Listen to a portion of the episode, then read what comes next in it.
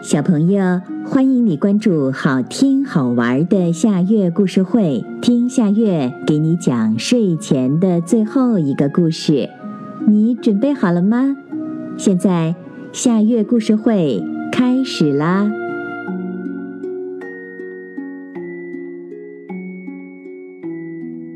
倒霉的小白马。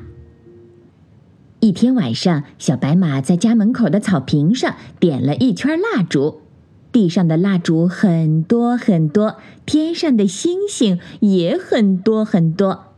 小白马说：“啊，多好的天气！明天我就可以到很远很远的草地上去玩了。”第二天，小白马昂着头，兴冲冲地出发了。天上的太阳火辣辣的，晒得小白马口干舌燥，满身是汗。小白马走到河边去喝水，一边喝一边说：“真倒霉，这么热的天，晒死我了。”河边的青蛙看见了，奇怪地说：“晚上星星多，白天天气热，大热天你干嘛顶着太阳来这么远的地方？”小白马懊恼地说：“真倒霉，谁知道今天会这么热？”又一天的早晨，红彤彤的朝霞映照着天空。小白马高兴地说：“多美的早晨呀！今天可以去看日出了。”小白马走啊走，刚走到山脚下，就哗哗哗的下起大雨来。小白马淋得湿漉漉的，一个劲儿的打喷嚏。啊切！真倒霉，怎么下雨了呀？刚才还好好的。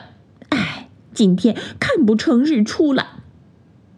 小猴看见了，奇怪的问：“你干嘛今天来看日出啊？朝霞映红了天，就要下雨的。”小白马懊恼地说：“真倒霉，谁知道今天会下雨呀？”又过了一天，小白马一早起来就去看天气。天上没有乌云，也没有朝霞，只是太阳的四周围了一个小圆圈儿。小白马说：“今天准是个好天，我终于可以去树林里散步了。”小白马慢悠悠地往树林走去。忽然，大风刮了起来，卷起沙土，刮得小白马满头满脸都是灰沙，身上一道黑一道白，就像一匹小斑马。沙土呛得小白马一个劲儿的打喷嚏，阿切阿切，真倒霉！谁知道今天会刮这么大的风？小松鼠看见了，奇怪的问。